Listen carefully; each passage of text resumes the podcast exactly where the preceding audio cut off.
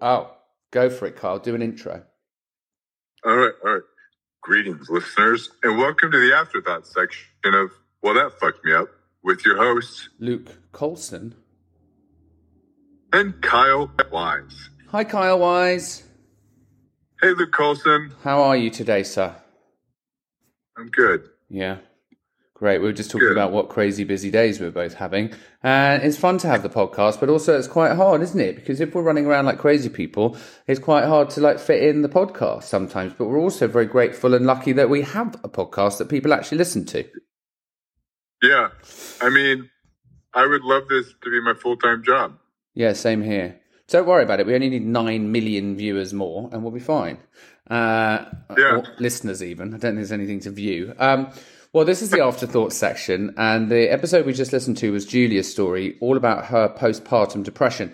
So, uh, for anyone outside of America, postpartum is postnatal, but here postnatal means something else. But essentially, it's the period after you've given a given birth, uh, and a postnatal postpartum depression can be quite a common thing. It happens um, more frequently um, than we would like, and it can be a terrifying and horrific and lonely place. Now, uh, two uh, white dudes talking about um, female depression after giving birth isn't particularly um, PC. However, uh, having experienced severe um, clinical depression and been on the verge of suicide a few times, I do feel that I'm relatively qualified to at least um, resonate with the kind of loneliness and desperation that Julia had after giving birth. What do you think about that, Kyle?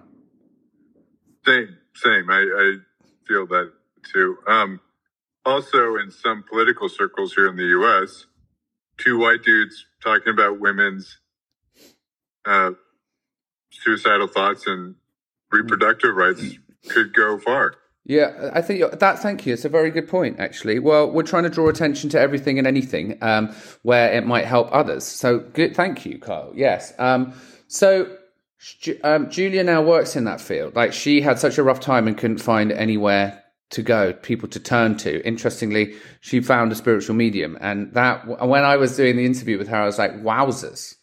Like, forget the Yeah. people around me; they're useless. I'm just going to find some people from the from the netherworld. Wasn't that extraordinary? Yeah, and you know, I it's it's funny because a lot of people when they first hear that will probably knock it and be like, "Oh, that's that's wacky," but it helped her. Yeah. Ah, that's brilliant. I'm glad you said that. I feel like there's a story that you had where you were visited by a ghost at some stage, but that's probably going completely off track. And Kyle, we talk about this all the time. When on earth, if we can't have time to even do our podcast, when are we going to have time to actually go ghost hunting, which we're both desperate to do? Because that would be Yes. fucking hilarious, wouldn't it? Yeah, I've I've had I've had two experiences. the fear that one get uh, sorry we're going completely off a track julia if you're listening to this and you're thinking why are they talking about ghost hunting all of a sudden? This is what happens on the afterthought section which is why, why i like it. I went to six flags uh, and i went adrenaline junkie roller coaster riding with my 12 year old on friday last week and we went on the wonder woman which is a 130 foot drop and dropped you from a height at 79 miles per hour. And i i mean i'm pretty sure i blacked out and it was just it was great. I had the time of my life. Um, but the fear one gets from I remember as a kid walking through a closed park we broke in and we were walking around and a jogger swear to god a white jogger came down the jogging path and we were like what the fuck is ha- why is there a jogger at 11 o'clock at night in the pitch black in central london in a closed park? And as he walked past us he brushed through us and we all turned around and he wasn't there and it's like I love that. and it's like and we were like bye. And we ran, ran for our lives. Uh, completely off, off track here but I, I love what you're saying about we've had guests on this podcast that have been through everything and anything and found ways any anywhere that they can to get through. And that's why i think i was clear to say that on the interview with julia. It's like it worked like that's what worked for you um she's yeah, a you- she's a reiki think about it master too, like, oh, good. She's a Reiki master now. I said she trained in Reiki, and she's. Um, if you look at her um, credentials, she's like spiritual Reiki master. It's kind of it's quite impressive. It's amazing what the way the world the world bumps you and the universe bumps you in different directions. Sorry, I interrupted you. What were you going to say, Kyle? No, no, I, I, I love that. Um, No, I was going to say it's, it's cool that she's a doula now too, a postpartum doula, because you know from everything from the medical side, it's like everyone has it's all about the baby, Yeah. and the doula like helps the mother. Yeah. Do- Is that the same as a midwife? Do we call that a midwife in England? We definitely don't have a word doula in England. Yeah, I think maybe. Well, obstetrician. We've probably got some fancy ass name for it and we say it in an English accent, but really it's doula. Yeah. If anyone knows you that, put I, U, I think we you don't put have. a U with a U. Yeah, and cor- an E at the end of the. Correct. Yeah, yeah, we, yeah, exactly. Yeah, we fuck it all up. We put you and everything. Um, but I think it was a really great. It was a really great episode. That was the second time we tried that episode because the first time she came on, she was in her kitchen and she was going. "Ep, ep, ep, ep, ep, ep," And I was like, no, no, no, that's not going to work. I just want, oh, and now my slack's going off. God, this is the epitome of professionalism, this one, isn't it? Stop slacking me. Um, I'm leaving all this in because this is the magic of podcasting, isn't it? Um, what's up? What's in store for our next episode? I think we've got um, we've got a couple of quite major. This is where I give the highlights. We've got a couple of quite major accidents, life-saving treatment, near death, uh, another harrowing tale of abuse, um, but with a common thread, Kyle, of triumph over trauma. I love that. Who came up with that? Who came up with that? I, I, I think. Oh yeah, yeah, it was me. It was you. You got to take the credit for that. Put a trademark next to that. Make some t-shirts, dude.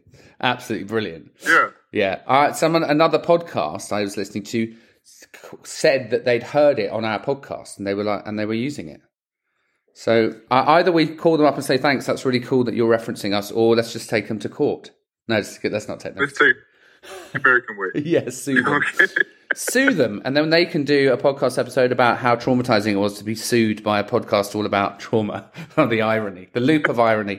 Well, it's lovely to see you as always, Julia. Thank you for coming on and sharing your amazing story. We're delighted you got through all of that. Also, sorry, one more thing to touch on, which was a sidebar for her story, was acne and growing up as a child and to teens through school with chronic acne, and I just f- felt for her, and it's it's awful when kids have stuff like that, right? And it's all about personal appearance. And, you know, I look at my kids now and they're very aware of themselves, what they look like, what their hair does, Yeah. image. And to, to, I had psoriasis all on the top of my hairline. I had eczema on my elbows and it's like I had stained tooth on my, t- I was a mess when I was a kid. Thanks, mum and dad. It's it's rough. Did you have any strange uh, child, teen, teenage ailments that you had to battle through? No, it's perfect. Yeah, just I was going to say, were you? No, I, I was going to say, were you as good looking then as you are now? Because otherwise, you wouldn't have had any trouble at all, Kyle. I was so skinny There it and malnourished, There it is. giant nose, huge ears, Great, great. and I was just like, and so I was like, Good. You know, those people grow up like like grow tall super fast, Yeah. and there's like knocking shit, and your pants never fit. Yeah, you, like, d- there's no you're there's no skin on you. You're all just a skeleton, like a walking skeleton.